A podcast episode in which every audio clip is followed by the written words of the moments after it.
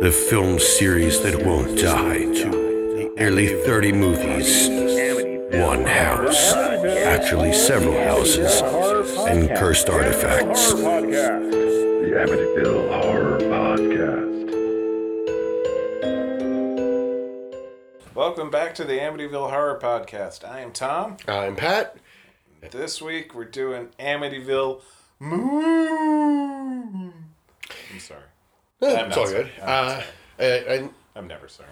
moon could involve moonmen, or it could Moonman. involve. Oh, that'd be fun.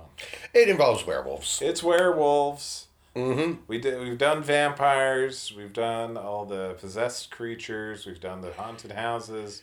We've done the zombies. Have we had zombies? Well, I don't think we've had Um, zombies. I don't think we've had zombies by name, but there have been undeadiness. We've had kinda- undeadiness. yeah. Uh, we've had, we have had moon men. We have had moon men. Oh shit! Right. Yep. Yep. Yep. Yep. Fuck. Okay.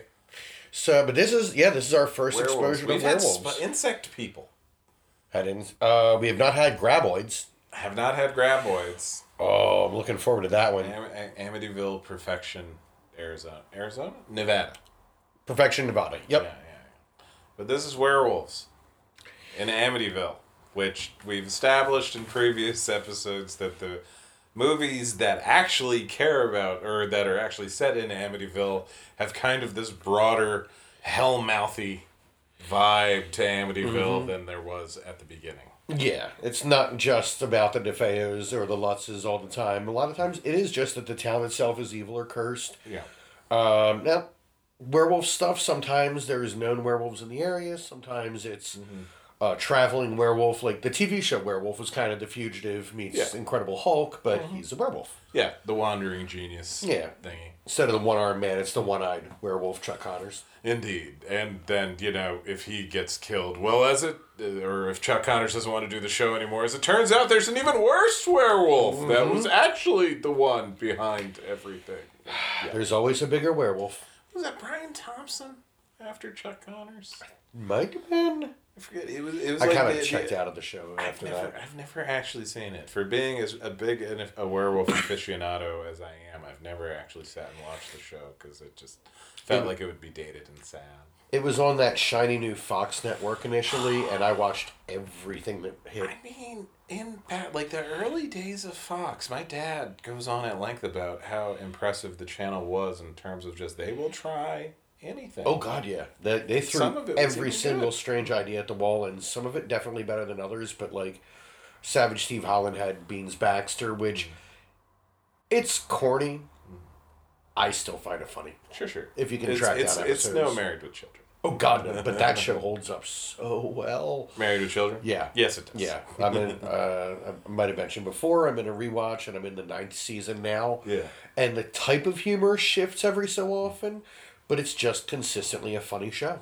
Yeah, I don't remember really watching like a like a bad or unwatchably boring episode of Married with Children. Yeah. It's just always a good time. But yeah, that was the werewolf show. Werewolf movies, though, man, I've been bummed. I, I can't like um uh, I've been liveling the uh, the NECA Universal Monsters uh, figures they've been coming out with, and uh, the Lon Chaney Jr. Wolfman figure is out, but I haven't been able to find like the color version. I keep running into the black and white one. Um, see, I had I do the colors. gotcha. I had gotten uh, when Diamond Select was doing the Universal Monsters. I picked up all those, and I think I got them all in black and white and color that were offered. Fair, fair. Yeah. I prefer my toys in color. Like even when the the original Sin City action figure, the original Dark Horse one, it was a McFarlane Toys, uh, Sin Ci- a Marv action figure that was uh, modeled off of the uh, the the comic book artwork, the the Frank Miller art. They they had two versions, the black and white and the color, and I always go with the color because. Like the grayscale stuff is not well for definitely for Sin City the grayscale Marv figure that is not what that comic looks like at all. It's either black or it's white, but also it's like we're in the real world now, and so it would be in color. Yeah, I like I liked the um, the movie Sin City figures, I liked them in black and white better. Well, I thought the- they looked better. Well, that they actually looked like what they were supposed to look like, Right. like uh, because it was a black and white movie, and like you get the grayscale stuff, Yeah. and so it worked. But you know, I remember there was like this really great wizard cover that had all of the legend sub imprint. Uh, there was like a legend. Legend was a sub imprint of Dark Horse that was kind of like their version of Image Comics within Dark Horse, and they had like this Right. big jam piece for one fold out cover, and uh, they had Frank Miller drawing all the Sin City characters up to that point, and they were all in color, like for the first time you'd ever seen Huh. it that way. And so it was like, yeah, they're in color when they're with other people, like Concrete and Hellboy and Gotcha. Madman. yeah. But uh, but werewolves, yeah. Uh, So most famously, um, I mean, American Werewolf in London. Yeah. Literally The the. Oscar for best makeup effects, and I believe just best makeup as a, as its own category. Yeah. Both were created for American Werewolf in London because of the achievement. There was not a best special effects makeup award before that. yeah, no, Rick Baker made, made it Yeah. an issue. Yeah, but like nothing for Star Wars. Like it wasn't even a consideration. I Nothing mean- for Lon Chaney. Have you seen Um, Bossk? I mean, is Bossk really that impressive? I think Dengar took a lot of work. That's bandages, man. Which, which one's Dengar? Guy in bandages. Cool. Bandages. But it was a lot of them. There was a lot of them.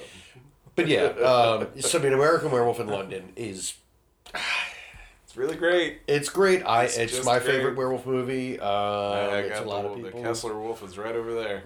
It's also-. It's also the best Universal uh, theme park Halloween Horror Nights house. I can see that. Um, they actually brought it back. One, I saw it on the redo, but it's like walking through the movie. It's amazing That's. I don't know that I'd be able to do that. Without giggling and squealing. No, just screaming in terror. Like they're like the the opening of that movie where it's just like David and um, Jack lost on the moors is legitimately terrifying. Oh, yeah. Like you watch it in the dark. I was showing it at a par- at a movie party one night, and it was like we were on our third movie. Everybody's half in the bag, and we're watching this thing, and everybody's just getting noticeably freaked out as these two guys are trying to get away from this unseen horror. Mm-hmm. And at the same time, The Howling came out, which is not not different.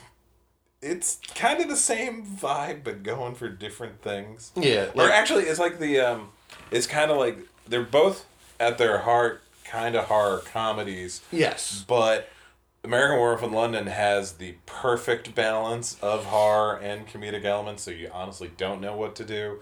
Whereas The Howling is slightly more campy than horror. Yeah, and it was I think the difference from Landis coming from comedy and knowing when to tone that out, whereas Dante had been doing a lot of the Roger Corman horror side of things, and so injecting the comedy was little- yeah, It's little tricky. trickier, and it was based on a book that there was at least a framework for. Um, I- it strays from the book A little bit. a little much. A little bit. Yeah. But The Howling is just so good. And Yeah. uh, on the day that we're recording this, this is actually the whatever anniversary of the release date of The Howling. Nice. Yeah.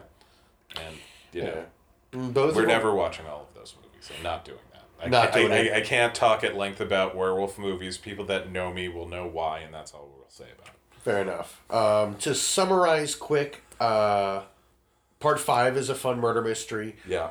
Uh, part three involves marsupial werewolves. It's awesome. Yeah. And terrible. Um, four and six were kind of quasi remakes, or no? Which, Uh, four is a quasi remake, and by quasi remake we mean more at like more like more faithful adaptation, a adaptation readaptation. of the book. Yeah. Uh, six. No, six was Six was Freaks. Si- si- Oh, six was Howling the Freaks. Circus one. Yeah. Um, Um, then seven is somebody Garbage. involved with those se- movies. Seven sorta? is this is the stuff we've been watching, but for the Howling. Yeah. Some people decided to just up and make a werewolf movie. Yeah, this guy who had a bit part in one of them tried to write a movie that tied the continuity of all of them together. Excuse me. And brought the killer back from number five. Right. Yeah. He was trying to say they're all a shared universe, which they had never been. No. well, other than the first two. Right. The But first two, which had Christopher Lee, uh, playing Sybil Danning's like immortal brother. Like they're both evil immortals. Great anecdote about Christopher Lee is that he made the movie and obviously did, was not happy with it. As I don't think I think Reb Brown's the only one that's happy with how that movie turned out. Um, but then uh, when Christopher Lee did Gremlins two, uh, directed by Joe Dante. Uh, one of the first things he did when he get on the, uh, when he got on the set was apologized for being in the sequel to his great werewolf movie. Because Fantastic. Chris, Christopher Lee was just a class act Absolutely. and a sarcastic bitch. yeah. But yeah, Yeah. um, Howling 2, um, the only thing I think worse than Howling 2 is Howling 7. uh, Howling yeah, 7 is worse.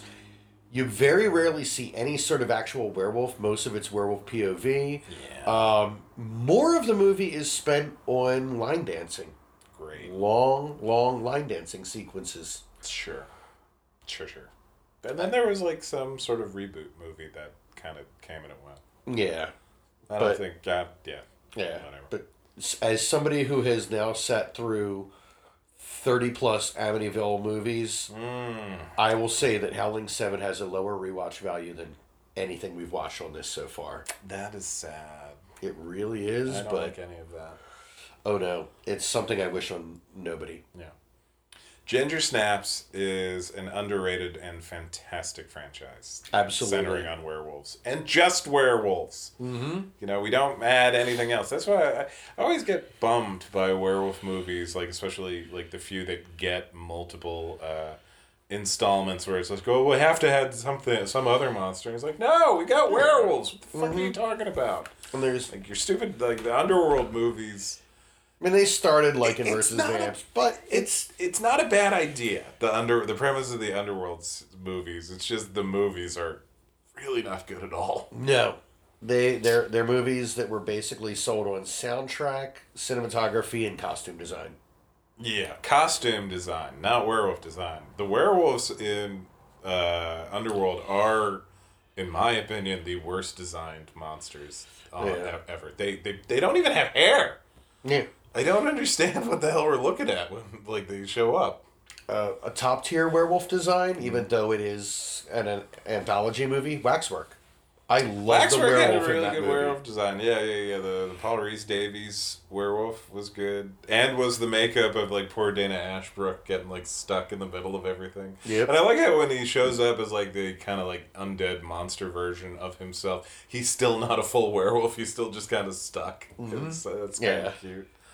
Um, Um, what else do we got? Werewolf movies. American Werewolf in Paris. It's not eff- good. See, the effects are not good, but I think that there is a very is funny. It's really not.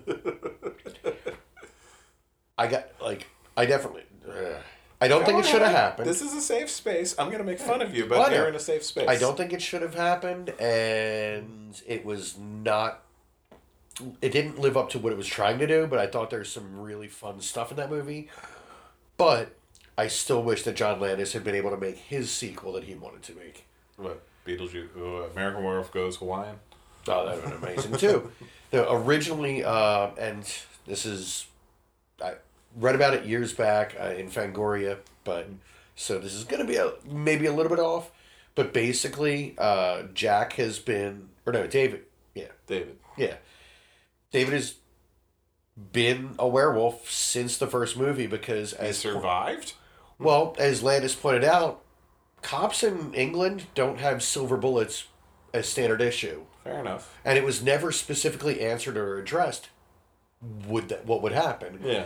so that was their easy out for the thing is like yeah we see him gunned down it can work as an ending if you just want to discount that but or it doesn't Yeah. so he has been alive as a werewolf We all bought Michael Myers just gets up. right exactly I mean, Yeah. we have fallen. We, we've settled. We've accepted a lot less Mm-hmm. explanation on other movies. Yeah. So now it's it was around fifteen years later, Mm-hmm. and he's been living, and a like trying not to kill people, trying Mm-hmm. to basically live in recovery and like make it that kind of thing. But all of the people he's hurt along the way are still around him because Uh, he's got now fifteen years of ghosts constantly telling him to kill himself, and he can't kill himself. he just doesn't like he he's not able to do it. But literally everywhere he goes, he's constantly just being reminded, "You're a monster. You should die." David Naughton would have really done well with that. Just Yeah. to somehow even more put upon desperate freaking out Uh-huh. David Kessler. That would have been funny. Yeah. That would have been good. Apparently, the studio thought that it was a joke. And they're like, okay, we get it. You don't think there should be a sequel? Fine, we'll talk to somebody else. And Landis is like, no, like this is what hour- we should do. I'm a half hour into writing the script, man. Yeah. What do you want from me? So, that would have been fun. yeah. What other ones? Benicio, Uh, Dog the- Soldiers. Dog Soldiers. Ah, Dog Soldiers is a great movie. See, that's like one of the things that like most werewolf movies, uh, uh, or what most filmmakers kind of uh, don't want to do with their werewolf movies is just have the werewolves be a monster.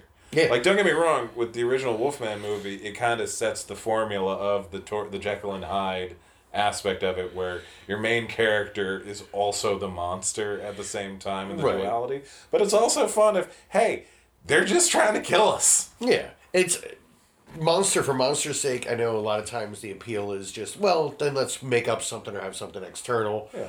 Whereas the rage within is something, you know, a lot of people want to write for, like, Yeah. explored. But, That's I mean, and it is explored in stuff like Ginger Snaps and, like, you know. Well, that's what I think the Howling does so well, and why we still love it is that the werewolves are just straight up just the mon are, are straight up the bad guys. They are never not the bad guys, mm-hmm. but because we spend enough time with them, built trying to build up their own civilization, we get like these two parallel tracks of like Karen and all the humans trying to survive and or destroy the werewolves. But then you get these little snippets of the werewolves going, "This isn't working. This is like we we're mo- we're modern. We're not modern. We shouldn't be doing this sort of thing."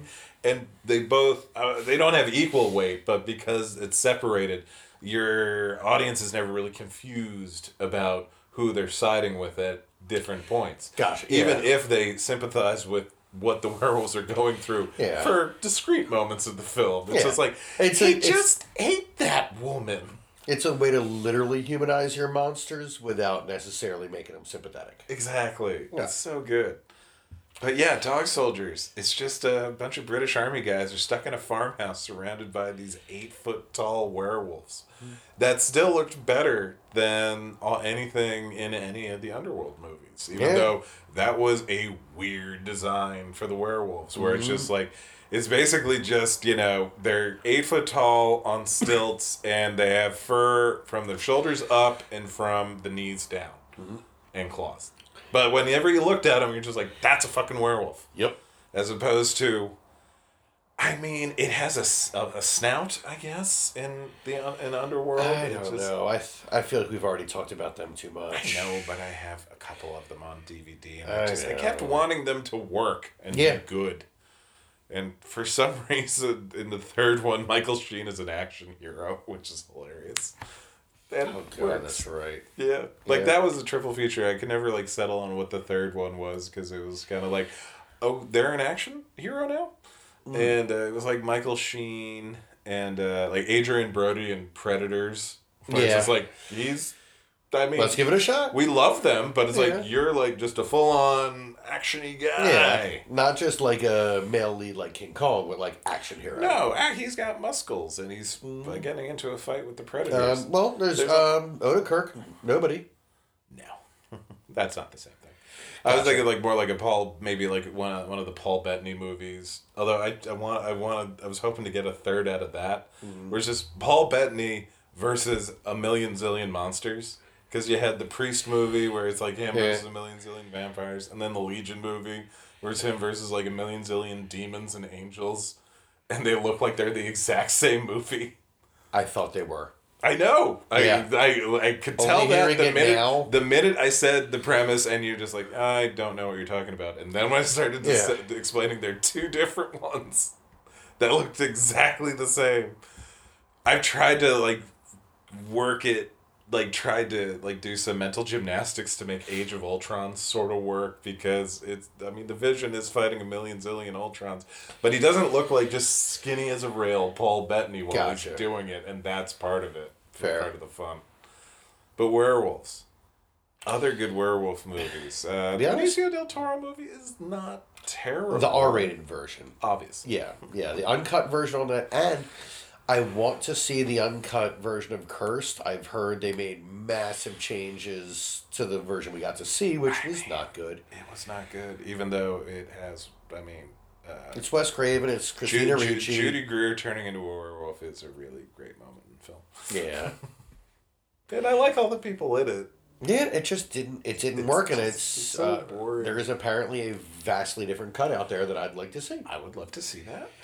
Um, Wolf, Jack Nicholson. That movie's kind of cute. It's Like fun. it, it's like it, But- it's not going to make anybody's top ten Oh, on God, no. anything, but you can't say you dislike it. Like that was again okay. This is just going to be clearinghouse of all these double features that I can't find a third for Mm. Right. because I had the uh, the sexy monsters of James Spader. Because when James Spader starts wolfing out in that movie, he gets exponentially more attractive. And also, Ultron is a pretty sexy robot. This is Secretary? see, see. This is why I don't want to do the Howling series because it's going to be these sorts of discussions and you know things that I don't want to reveal about myself. Sexy monsters. And Secretary's not a monster. That one is going to be in the uh, Weirdo Sexy Times for J- uh, the James Spader Weirdo Sexy Times. There's a lot of double feature. those. Bad Well, influence. uh, don't know. I, I've heard of that one, but I've never seen it. But the, no, the big ones: good. the uh, Sex Lies and Videotape, Secretary, and Crash. Oh yeah, that's just that's Like a solid it's batch. just that's like a type. Yeah. This is this is what a lot of people think of when they think of James Spader. yeah. Um, but yeah, So werewolves. So werewolves. Um, why don't we just watch this one and you think Marvel will get around to uh, Werewolf by Night? Werewolf by Night? That, They that was where Moon Knight first appeared. Was in Werewolf by Night. Then hopefully, maybe maybe we'll get a nod by the end of the season. Jack- I would like to see it happen. Jack Russell.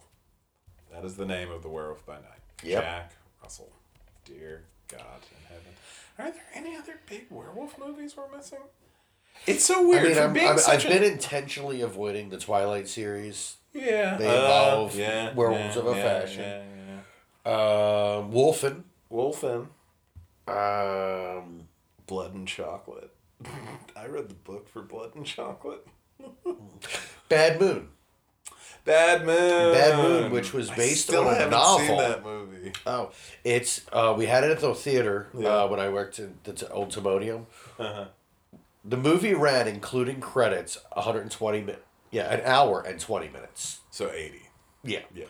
Um, which is just barely hitting feature length for modern uh, statistics. I think it's like you have to be at least seventy-five minutes. Yeah, because Army of Darkness came in at, I think, 76. That's insane. Yeah, for the original theatrical. There It is was, so- I know it was short, short. But it's it doesn't feel short. Like it doesn't feel long. It feels like the perfect Oh, length no, of a it's movie because it keeps moving. Army of Darkness is so good. Bad Moon does not keep moving. About No. I'd say thirty percent of the movie is the family dog Thor, who the book is named after. Uh, the book is all from the dog's perspective, obviously. uh, which is not really explained in the movie. You just have long stretches of the dog staring at Michael Paré, who is the werewolf. Yeah. Uh, Silver Bullet. oh shit, yeah. I've And never I'm- seen that one all the way through either. I'm Oh. very lax on my werewolves, despite being an avowed fan. Yeah, Silver Bullet's a fun movie, and the book it's based on is also a lot of fun. Cycle of the Werewolf, Stephen King, but it's told in um, each chapter is a month, Okay. and each month uh, has a Bernie Wrightson print introducing it, and it's they're absolutely gorgeous. Yes. Baltimore's own Bernie Wrightson, by the way. So few like that's always like a tricky thing with your werewolf movies is uh the timing of the thing.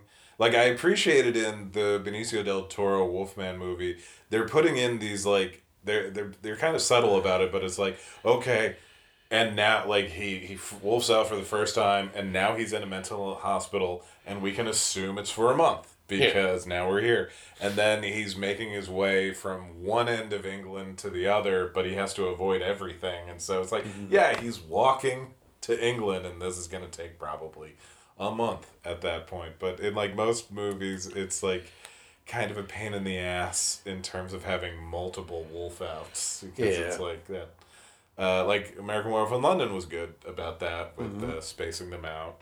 But then you get into like the Howling, where it's just like, yeah, they just whatever they want because Yeah. it's better storytelling wise. We just kind of need it to happen here. Yeah. Wolf Cop. Wolf Cop's fun. Wolf Cop. And there's fun. Wolf Guy, too. Wolf Guy is not a werewolf movie. Wasn't it?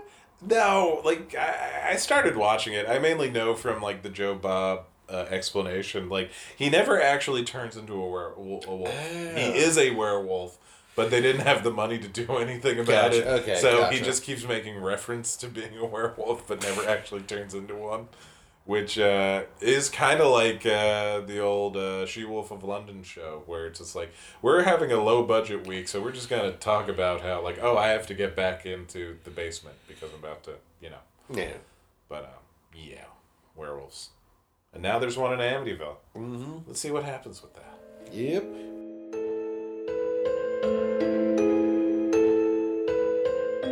Oddly enough, that was kind of a nothing burger. Mm-hmm. It had such a good opening, though. It had- yeah. the sepia tone, flashbacky guy being chased by a you know decent for the budget looking monster, and he shoots them, and then shitty opening credits with good music. Yeah. Music through, throughout, pretty good. Yep, I liked a very synthesizery, like uh, Escape from New Yorkish and or uh, Yeah. Assault on Precinct Thirteen era. I'd, I'd leave John more of that. Carpenter. Yeah. Uh, and then we get these two girls that are, you know, all right. The overall problem of this movie is it the the people making it aren't good storytellers. No, they've. Um, now, Stephen King can tell a good story. Not necessarily great at ending them, but Yeah. one of the things he's better known for is creating interesting characters. Yeah. And I think this was leaning on that idea. Yes. All of the characters are distinct. Yes. Uh, they all have Despite all looks. being teenage girls. Right. Uh, they have yeah they have different looks, different mannerisms. Um, you can tell them apart, Yes. Even if you don't know all their names. and or what we're really rooting for. Like you know that the one is a junkie, and the one had an abusive stepfather, and Yeah. like I don't know they they give us backstory, but they don't give us much in the way of motivation or arc. Just here is a somewhat formed side character that we're just gonna probably pick off. Yes, we're getting ahead of ourselves uh, a little bit, but all of that is completely accurate. The thing that was driving me nuts about this opening is like it cuts to 10 years later, the title card, Amityville, New York, and we have two, te- two of our teenage girls. For like basically the entire scene, we thought they were breaking into this place to try to steal stuff and then we're leaving. And then as it turns out, they were just trying to break out the entire time. Yeah, And yet they wouldn't actually leave yeah. even though they had the window propped open. Yeah, the window is open. The one girl is already out the window saying, Hand me the bag and come up. Yeah. Just hand me the bag and come up. Yeah. You should do this because then we can be out of here. Ham haul, ham haul. Takes too long. Werewolf shows up and attacks Carla. Carla, who uh, was basically like. The, There's something wrong here. Something's gonna get us. Somebody's gonna hear us. Good. Leave. yeah, go now. You want to go now anyway. And also, monster? Sure. Flee faster. Rocket science the same. Yeah. Uh, Carla, who looks like a young punk uh, Kimmy Gibbler. A little bit. Um, yeah, she gets at. She got Wolf got. And the other girl, Alyssa, does manage to escape this New York building that has a very. Uh, It's a hacienda. Yeah. It's a church. It, it, we find out that it's church, uh, but it is a uh, uh, Western Mexican style uh, architecture for this church that is very clearly being filmed in Los Angeles. Yeah. But you know, to the movie's credit, there are bits where like uh, you'll see the POV of a car driving on a highway, and like the one of the signs says Amityville, ten miles. Yeah. And you'll see like a New York license plate. New. York license plate. I Like, appreciate it. They didn't put the details in except just initial location scouting. Eh, suspect. Yeah, no, but it's like it's set in Amityville. It has nothing to do with any sort of Amityville lore. Yeah. Like they don't even say like why they picked Amityville. You know the the Yeah. characters why they ended up there. But we'll Yeah. we'll, we'll get to that later. Yeah. But so But yeah. Alyssa manages to escape. Uh, She stole a silver cross before she did, because she recognizes silver and she knows that silver can go for a lot.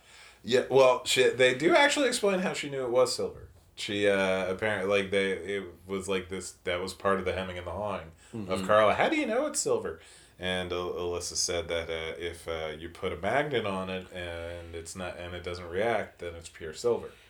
But she, I guess, had done that previously. Oh no, you see her run a thing on. it. Oh, okay. She, she kind of like She puts carries a something on it. magnet with her because she's an ICP fan. Ah, yes, Okay. it's a miracle. Yeah. Uh, and also, she does say that she's a thief. Mm, well, she used to be a thief. She used to be a thief, which She again, says which is she's feeling the thing. I know. This is why I was just like, wait, they're breaking out. What is this place? Why didn't we explain any of this before we jumped into these two characters? And oh, look, now one of them's dead by the werewolf, which Mm-hmm. we knew there was going to be a werewolf. We saw there was a werewolf in the ten years earlier flashback.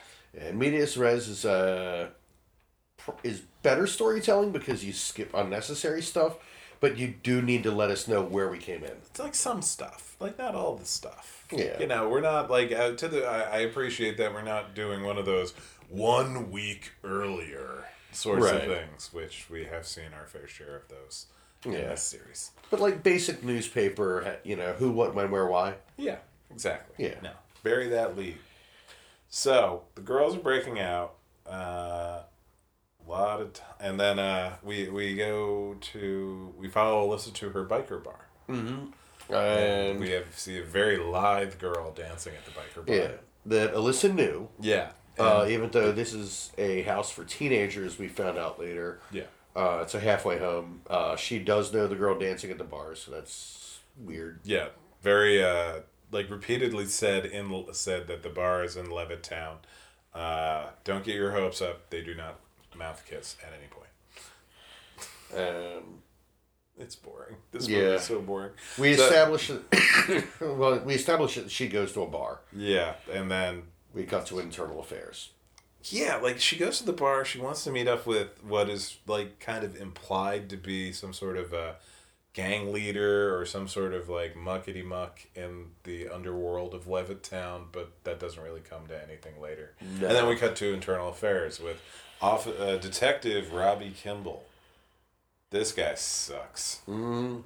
He, Um, he's being dressed down because he's he- on suspension. yeah he beat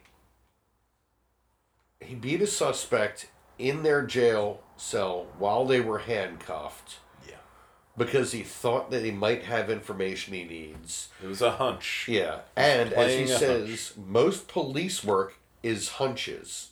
That is not true. That is not true. Most police work is, you know, monotonous paperwork. Well, and yeah. following up on, you know, annoying leads. Yeah, but like you should have information that leads to other information leads to, like, or if you don't have that, a lot of them plant the evidence. Yeah, or whatnot. But like Planting the evidence is a lot gentler than beating the Yeah. shit out of a suspect. I mean, come on. Yeah. It's, it's, it's- we're in the 20th century here. We, we shouldn't be Yeah. beating people up. But you're should just be framing them yeah. I mean, like civilized people. oh, for uh, for you international listeners, we're here in America. Yeah, we are here in America. We're both white guys and we both suck. Ain't that Well, we don't. Yeah, We, we don't uh.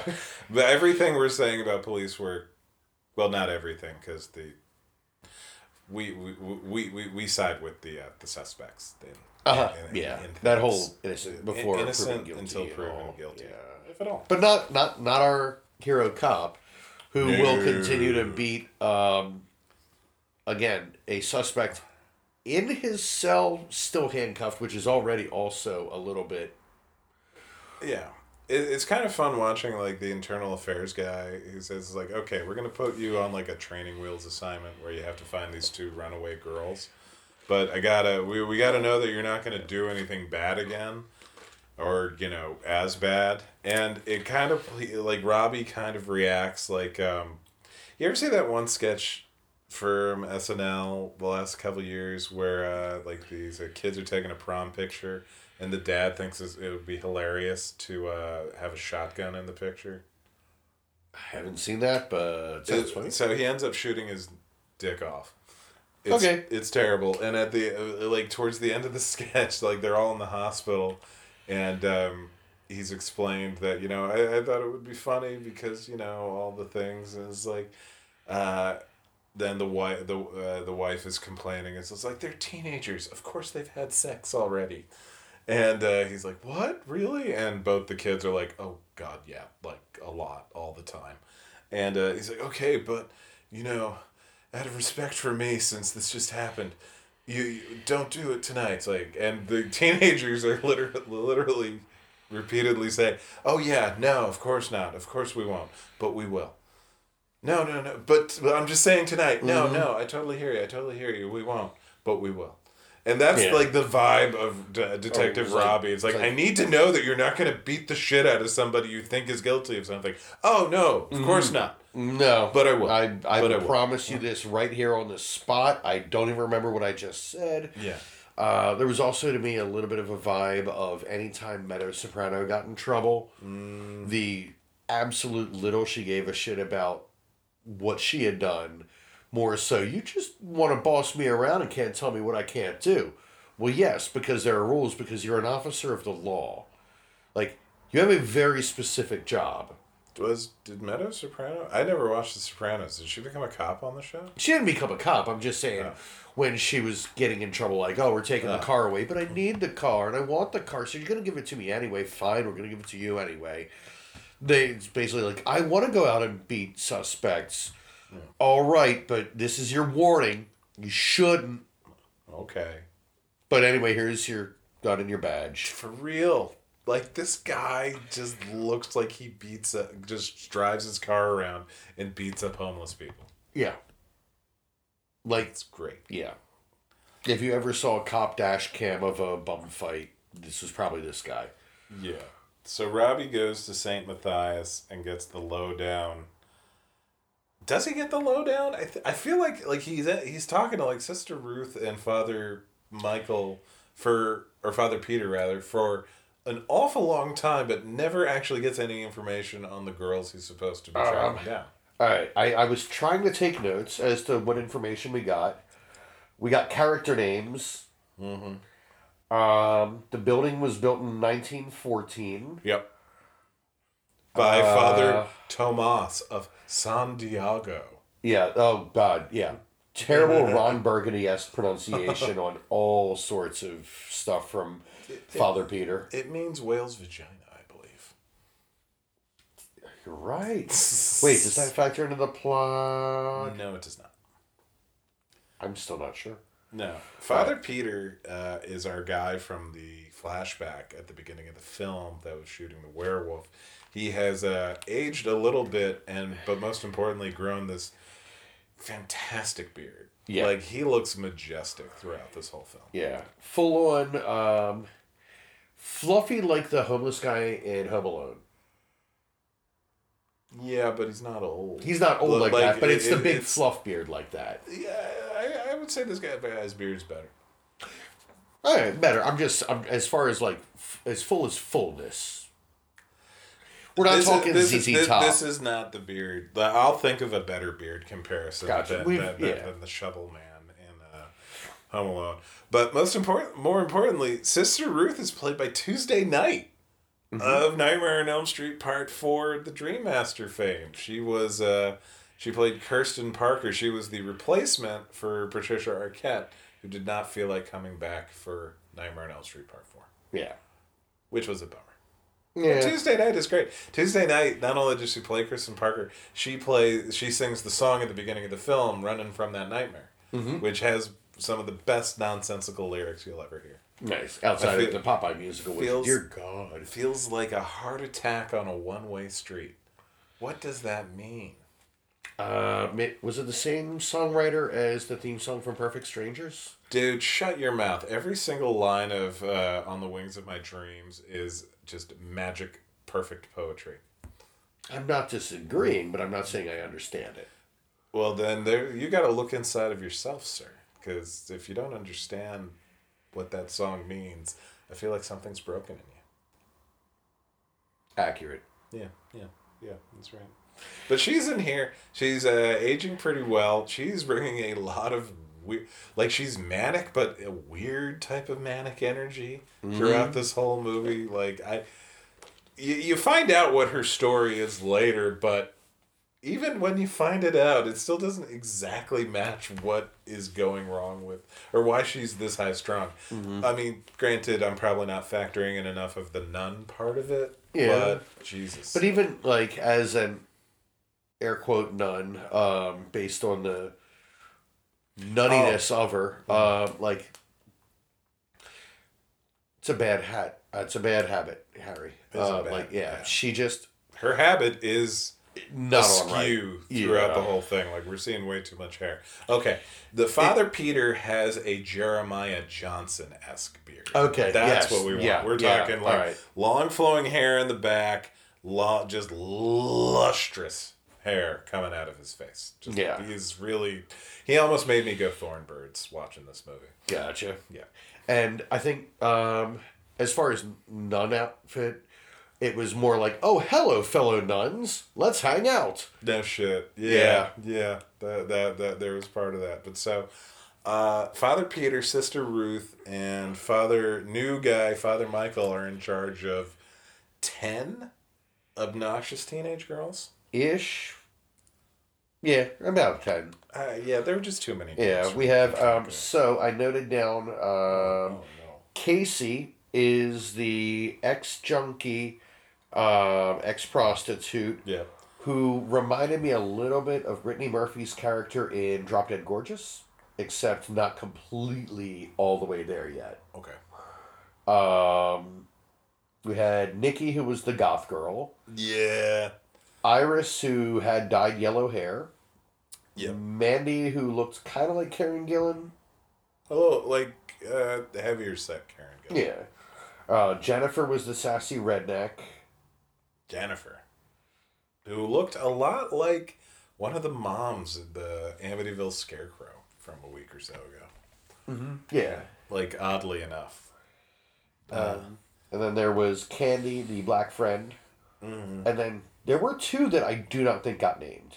Yeah, there's the the blonde girl in the see-through top, Right. and uh, there was one. There was another Was one in there there one somewhere. This is, of course, uh, Maybe not. excluding uh, Carla and Alyssa from the beginning. right. And oh, oh, you're thinking of Trina Matthews, the the character that they they name, but is, Name but has already see. been killed. Yep, yep there we the go. Yeah. Okay. And also, and uh, they also have to deal with uh, Sister Frances, who is an invalid and needs food taken to her, you know, periodically throughout Mm-hmm. the film, and is almost certainly not the werewolf. No.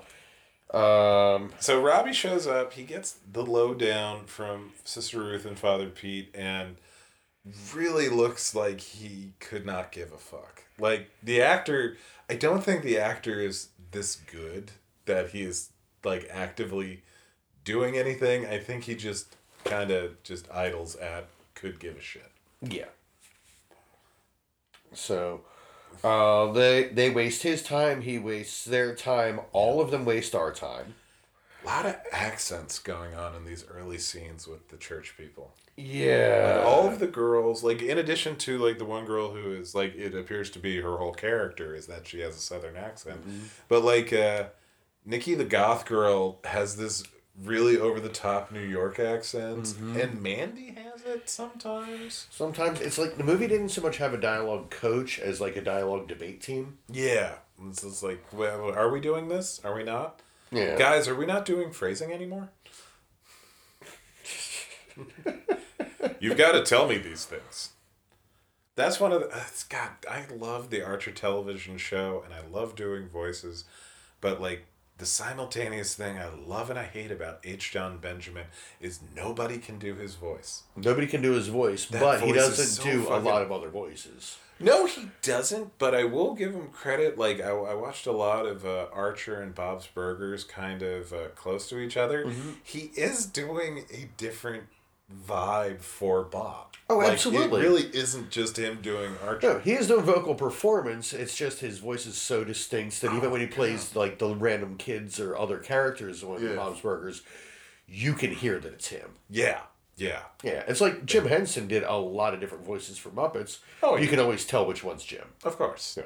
It's just annoying because I really want to do a good a good Archer because he's just so many. Ugh, with the curry. Swear to God, it smells like Indira Gandhi's thong.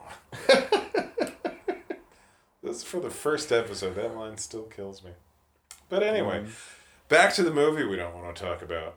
Yeah. So, um, Robbie? just to cover like little notes from yeah, while Robbie is there, uh, the one girl, Mandy, um, sneaks off and finds some smokes near the window where they tried to break out. Find some smokes. She has them hidden in a Bible a la Andy Dufresne. Yeah. It's like she's cut the whole thing out, uh, like a whole section out to hide smokes. Yeah. By the one window that is never locked, even though there are these uh, really draconian lockdown measures that are kind of a plot point, but kind of not. Yeah, we regularly hear the lockdown happens and it, the place doesn't open up until 6 a.m. And there are alarms that go off, like the purge is about to start. Indeed. Uh, you don't hear doors like slamming down or shut, but it kind of feels like that's supposed to be happening. Except this window is completely left open in the very overcrowded basement that is absolutely not a Shriner's Hall. Yeah, it's definitely an American Legion or and or the VA. Yeah, uh, It- I don't know of any church-run halfway houses that have that much taxidermy or a trophy shelf. There's so many dead birds in this basement. It's Mm-hmm. absurd. And it kind of remind like honestly, I don't think it was the same place, but it kind of looked like the basement situation from Amityville Harvest, Mm-hmm. the vampire one. Uh, or I'm sorry, the vampire one that's not named Amityville Vampire. Right. Yes.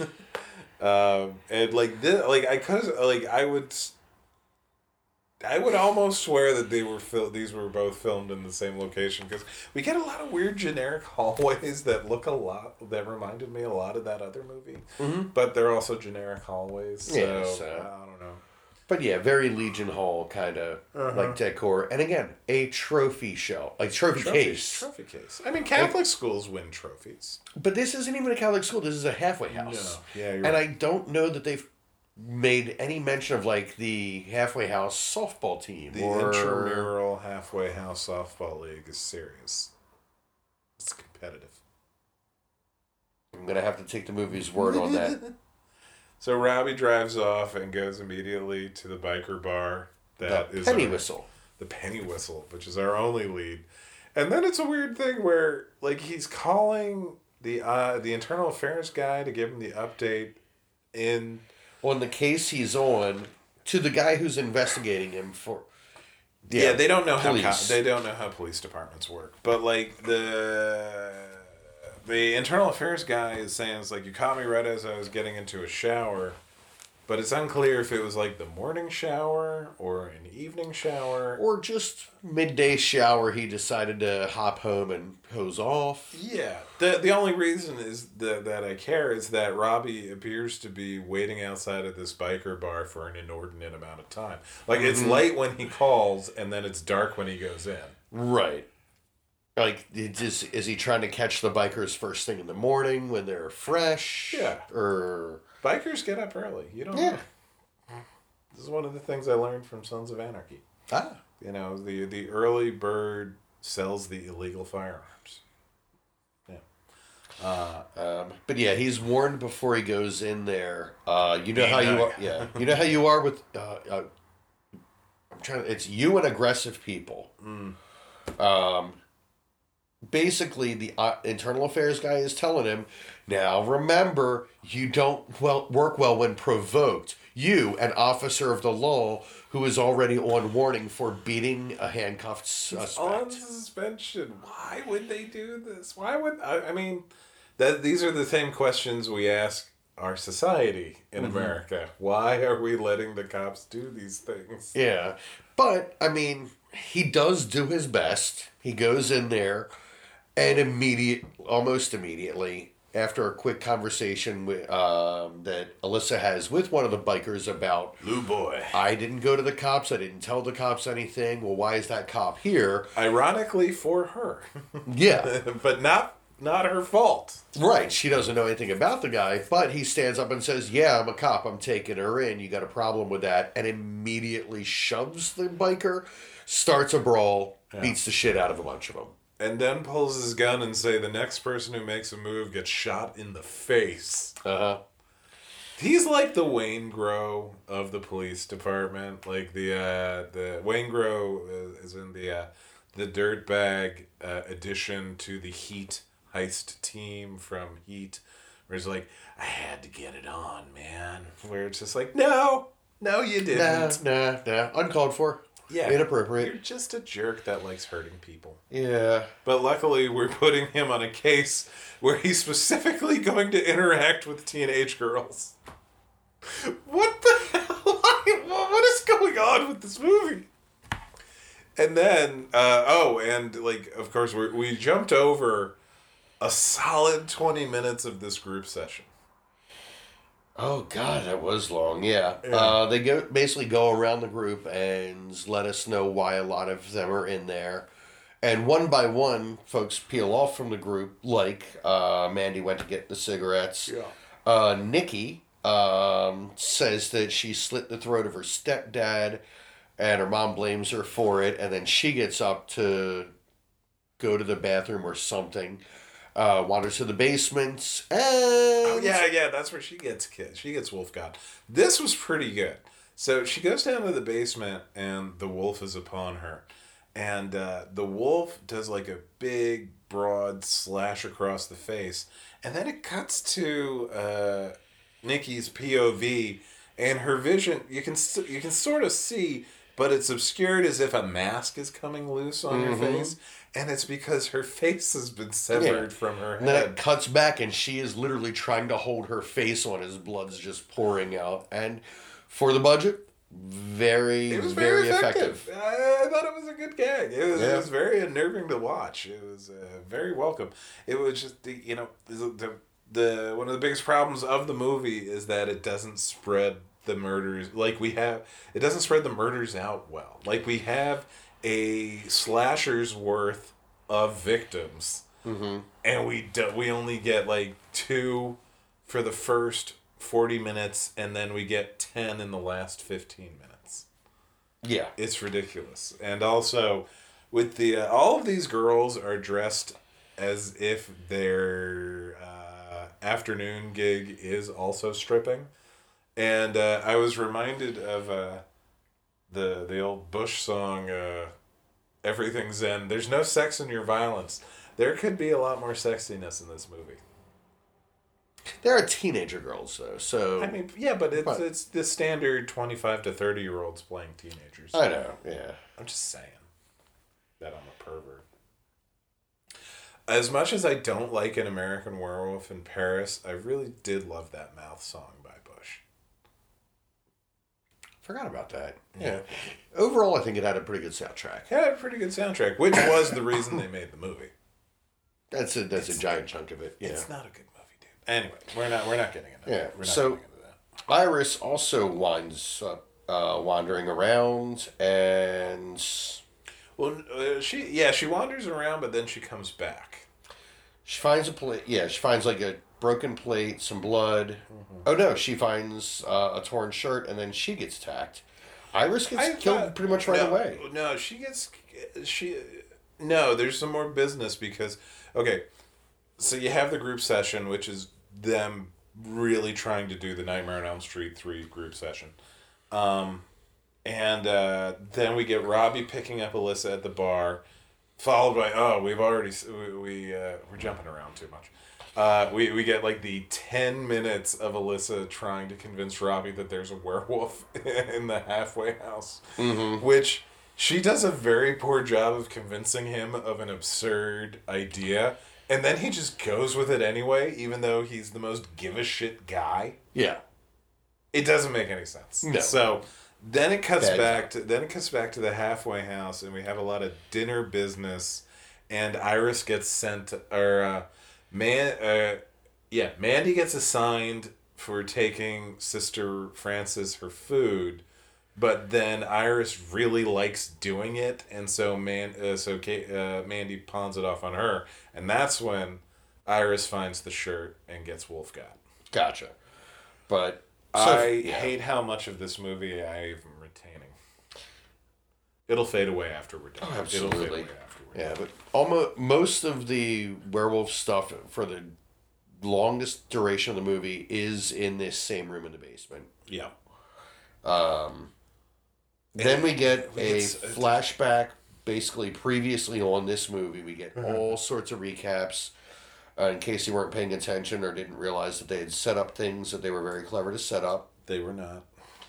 Uh, we get a. We were told that the missing girls, Iris, uh, Nikki, and somebody else, Carla or Trina? No. maybe. Um, but they went to the store with Father Peter. Oh, right. That yeah, that's what Sister Ruth says. Um, And and, is that's at- that's thi- that's the kind of line that you never have to follow back up on. yeah, and this is after like Sister Frances has like told Sister Ruth that it's not working anymore. Yeah, Like the hunger is upon her. dumb the luck. Dumb luck. Uh, Oddly enough, on the full moon, the Amityville full moon. Yeah. Amityville, New York, as betrayed by the California tourism poster on the one door. I was I was proud of spotting that. Yeah.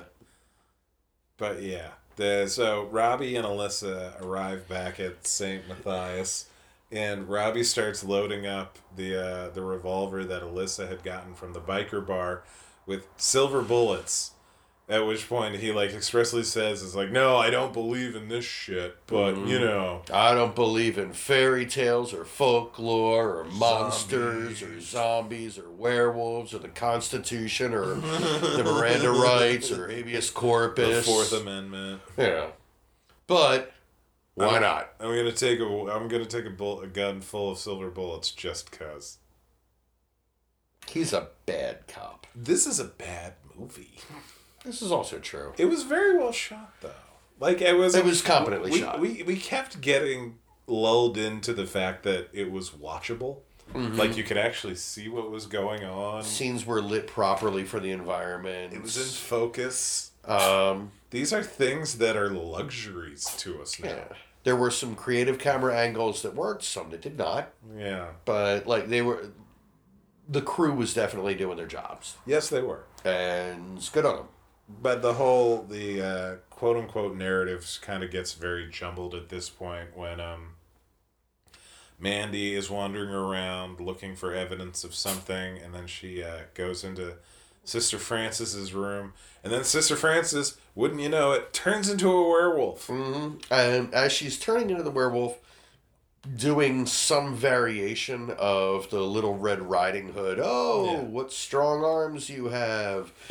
Because it's a werewolf thing, and Little Red Riding Hood is a fresh take on it. I'm not sure if when they said we're gonna do this Little Red Riding Hood gag because she's got red hair, if the crew said, "Well, I mean, you kind of gotta," because it's been done so much, or if they all were like, "Oh my God, that's clever," because we've never heard of the Company of Wolves or anything else There was a that's come since it. There was a cute interview I saw with Mike Nichols, the director of Wolf, with uh, Jack Nicholson and Michelle Pfeiffer, and he said that he really tried to get Michelle Pfeiffer to wear a red hooded sweater at one point during the movie, but she just flat out refused. She's like, "No, this is that would be stupid," Uh huh.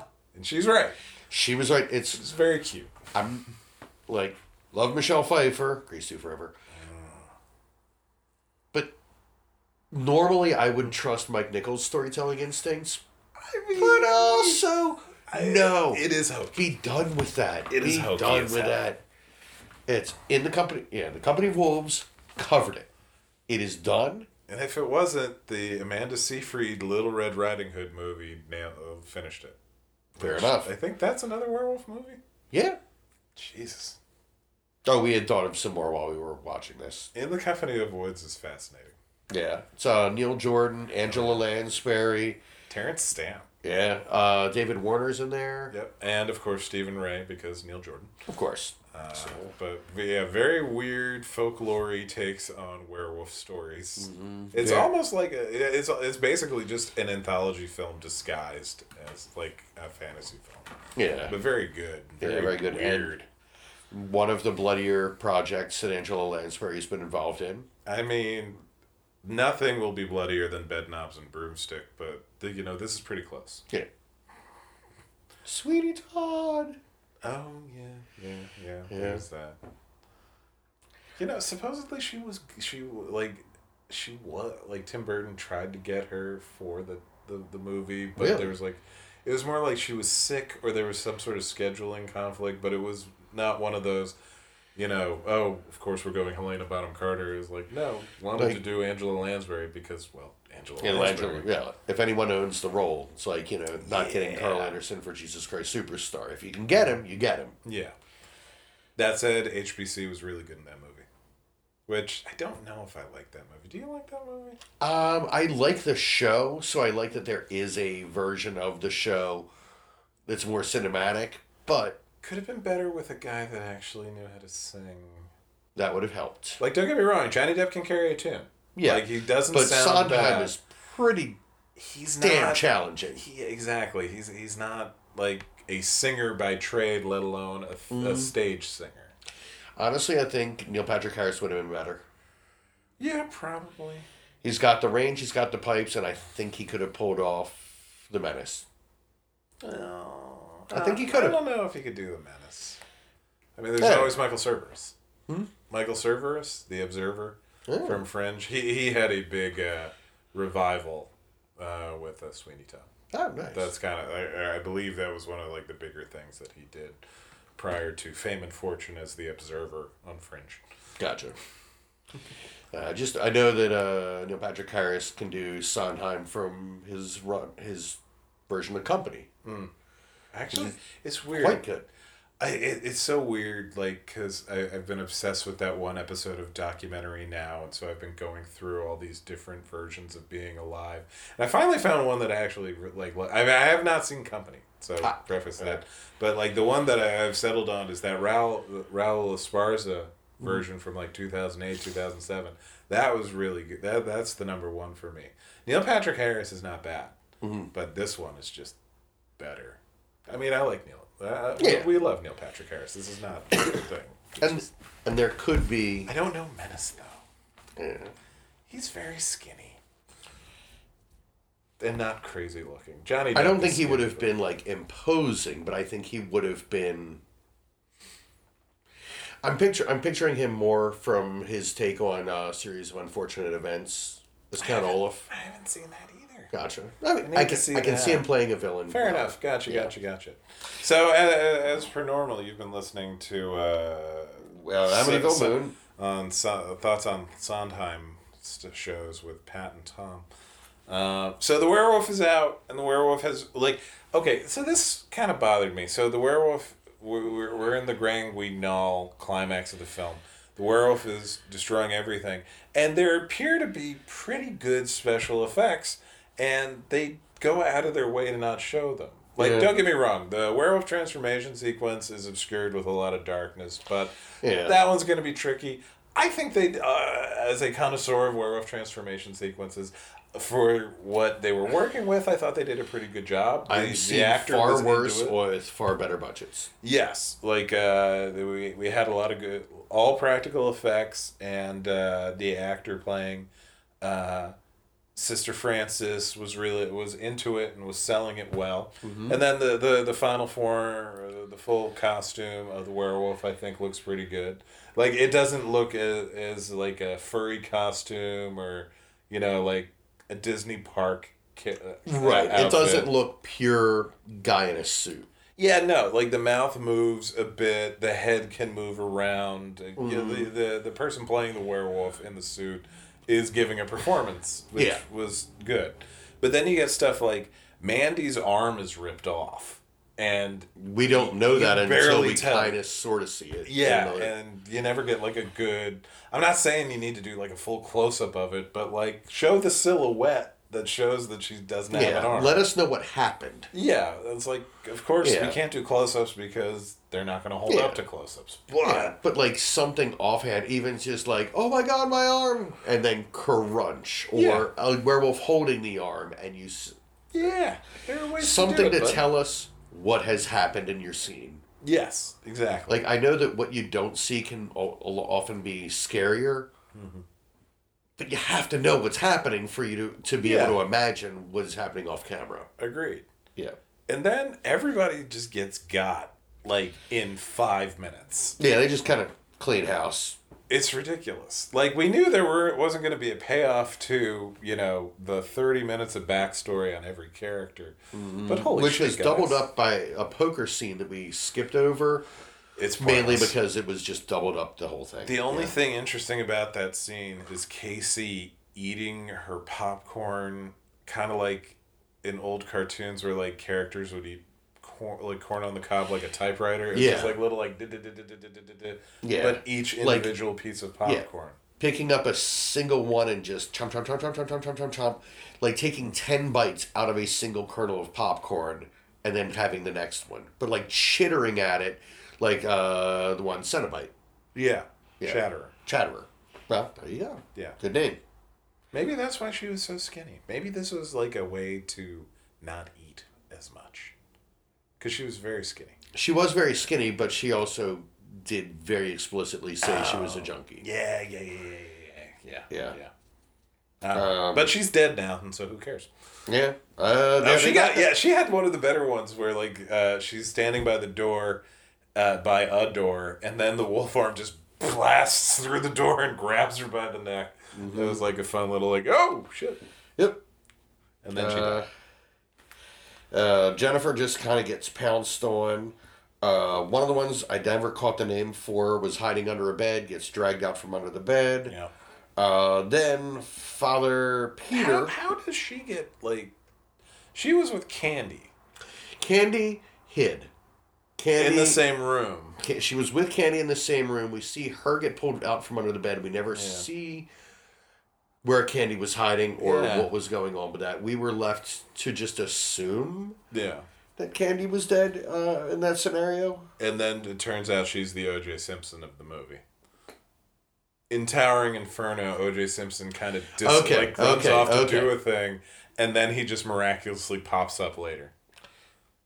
And then when you say that and somebody then is the O.J. Simpson, Oh, oh no! Candy is definitely implied to have murdered her boyfriend later. I really need to take better notes. um, but yeah, okay. So in Towering Inferno, gotcha, Yeah, yeah, gotcha. yeah. In Towering Inferno.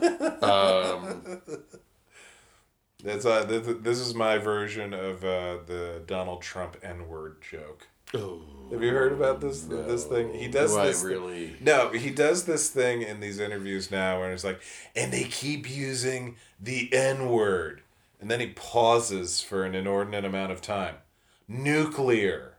And it's like, you're a piece of shit for a myriad of reasons, but good, good on you for trying, like, going out and finding one more way to be obnoxious. Yeah. But yeah, that, that, that, yeah. Anyway. So Father Peter uh, confronts Officer air quote Dec- detective. detective Detective Robbie Kimball. um, and beats him absolutely mercilessly with a fire extinguisher uh, and a trick he learned from watching Dude Where's My Car. Um, grabs yeah fire extinguisher, bangs him on the back of the head, knocks him down, and just keeps swinging away. It's as if he's reenacting 2001 when the ape discover where the When ape, the apes the ape- discover tools. Yeah, it Yeah. is, and it's so, like with a fire extinguisher, Uh huh. and somehow Robbie is still cognizant. Like, if this was, if he was really swinging at a person with this kind of force, even as you put it out with a rubber fire extinguisher, yeah, the amount of times he beat him and how, how hard he was swinging, He would just be, be dead. He would be pulped. just be- it would It just would be be- goo Yeah.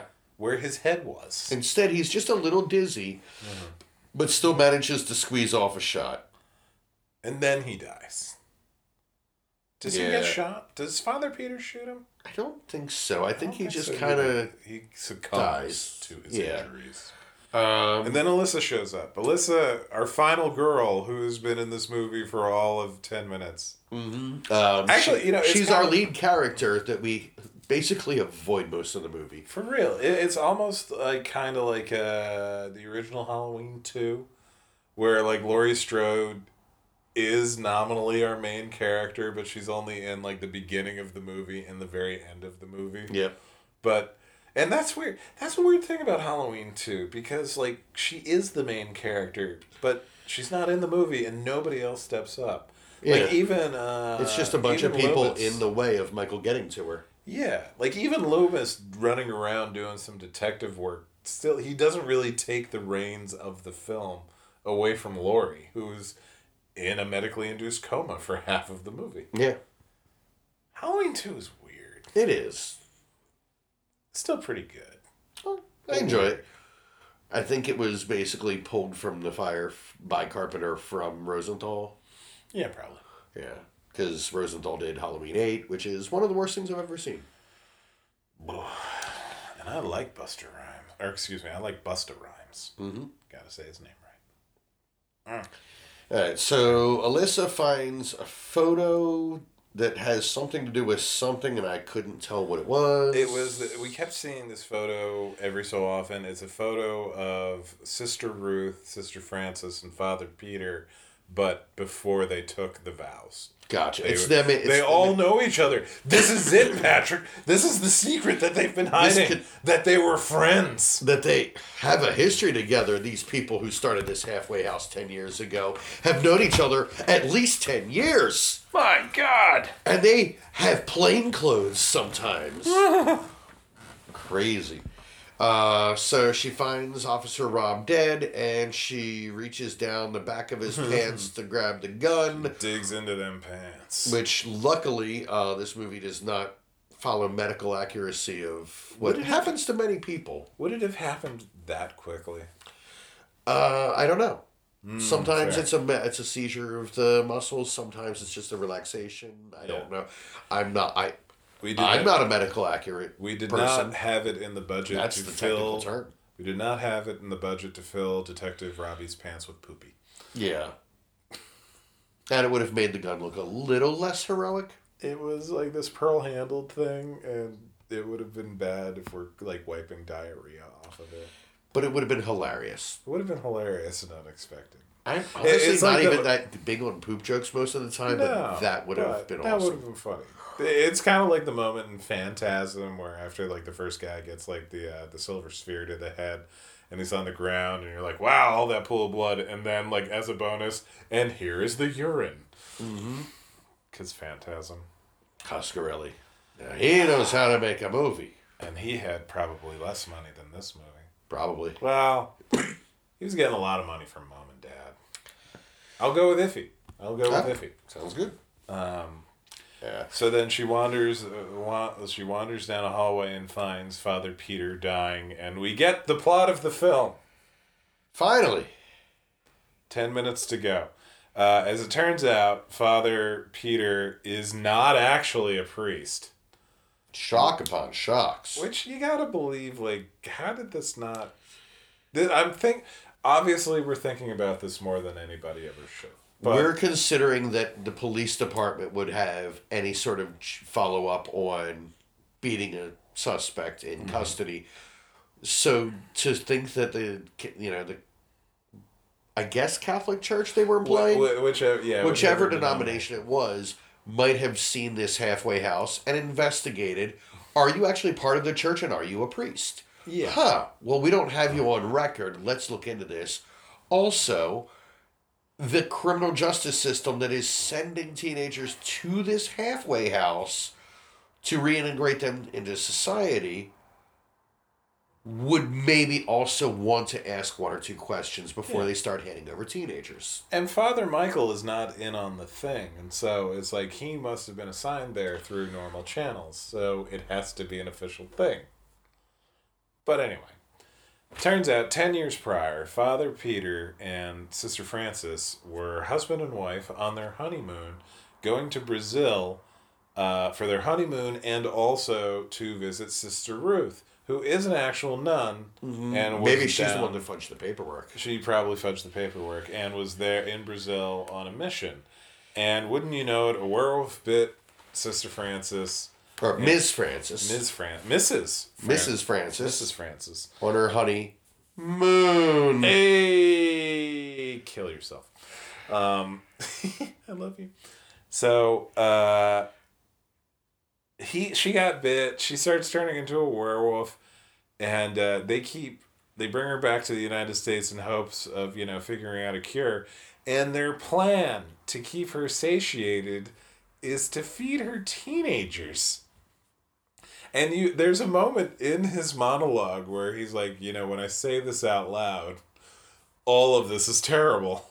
and it's like, Uh huh. yeah. It's like Just- you have to understand. We only we tried to only pick people that would know that no society wouldn't have cared about. He says to somebody that society doesn't care about. Yeah. And as somebody who spent 10 years pretending to be a priest, The fuck, dude. this is. I don't know if he ever picked up that book he was carrying around. No. There are lots of things in it that say the opposite. Yes. Uh, Alyssa, to her credit, shoots him directly in the head. Mm-hmm. Like he is on the ground, not doing anything. He's just bleeding to death at this point. But she correctly just kills him right then and there. Because oh my god. Yeah. Then the werewolf attacks. Well, first the werewolf Oh. attack Sister Ruth. Oh, yeah. We we get the last little bit of Tuesday Knight, bringing again this weird whacked out energy that is, like it could be just being high strung, but it's not the exact thing. Like it's not the exact right flavor of of of like anxious going out of her mind. Mm-hmm. But it's weird.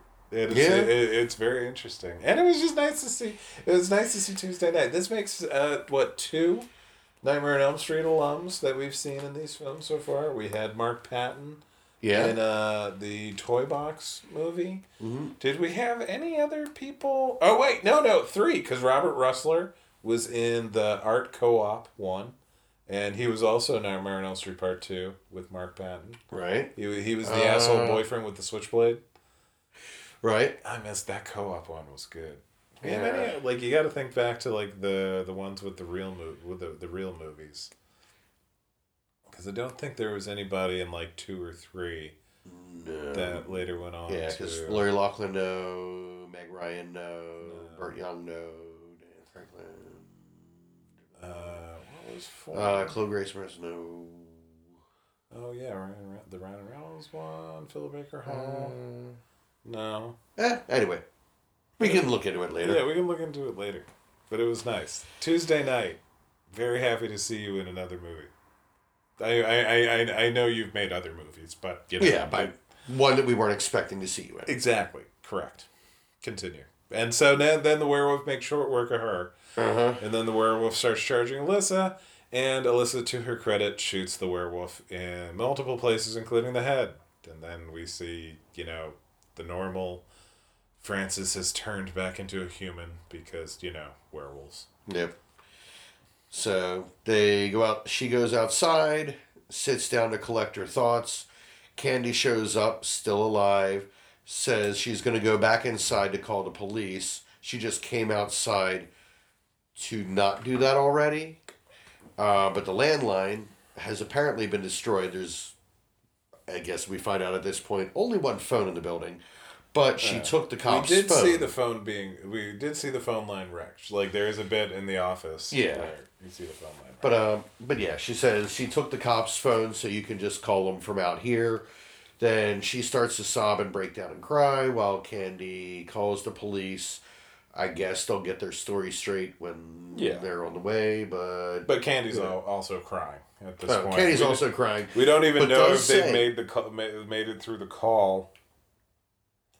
Yeah, but Candy does say that it should be okay. Her dad's a lawyer, which makes you wonder why she was in the house in the first place. I think she's like the Breckin Meyer of the movie. Remember in uh, Freddy's Dead: The Final Nightmare, Mm-hmm. Breckin Meyer is like the son of a rich person but like the so it was like the camp version of going to jail instead. yeah, it's like we're gonna put you in the shithole, uh, and maybe then you'll learn.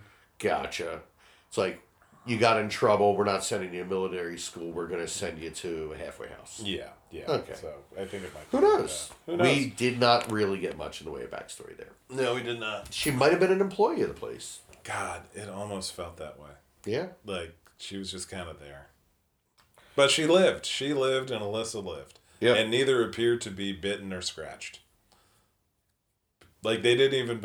Like that's how like not experienced the people that made this movie are. They didn't even do like a little like possible teaser, like oh maybe somebody else will be a werewolf now because Yeah. that is literally how every werewolf movie ends. Yeah, maybe they just didn't feel like doing that.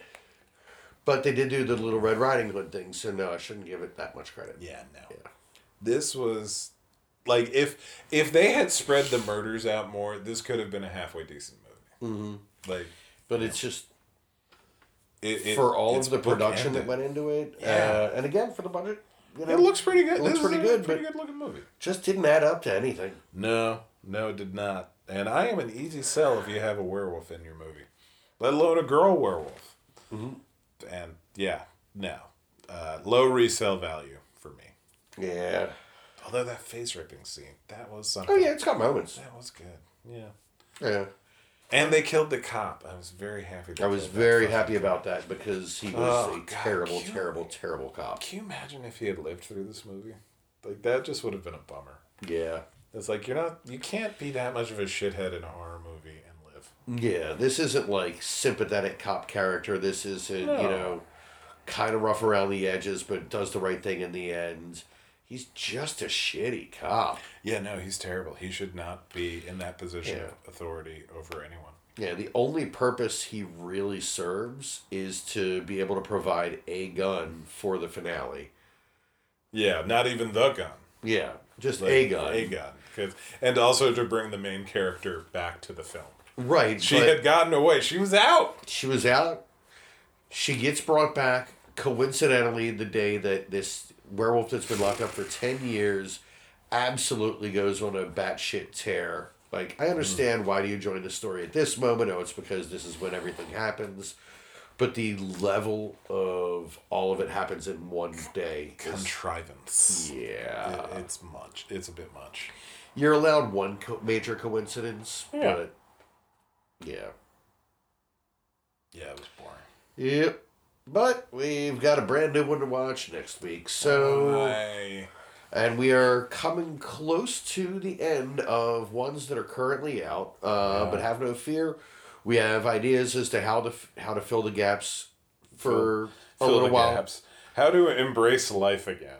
Yeah, we're gonna see what the sun looks like these days. Um, God, well, what is next week? We are on. Okay, we're on Amityville Cop next week. ah, Dear Lord. Oh, also Amityville Moon. We rented it off of the YouTube. If for some reason you weren't listening to anything we said and actually want to watch this movie, yep.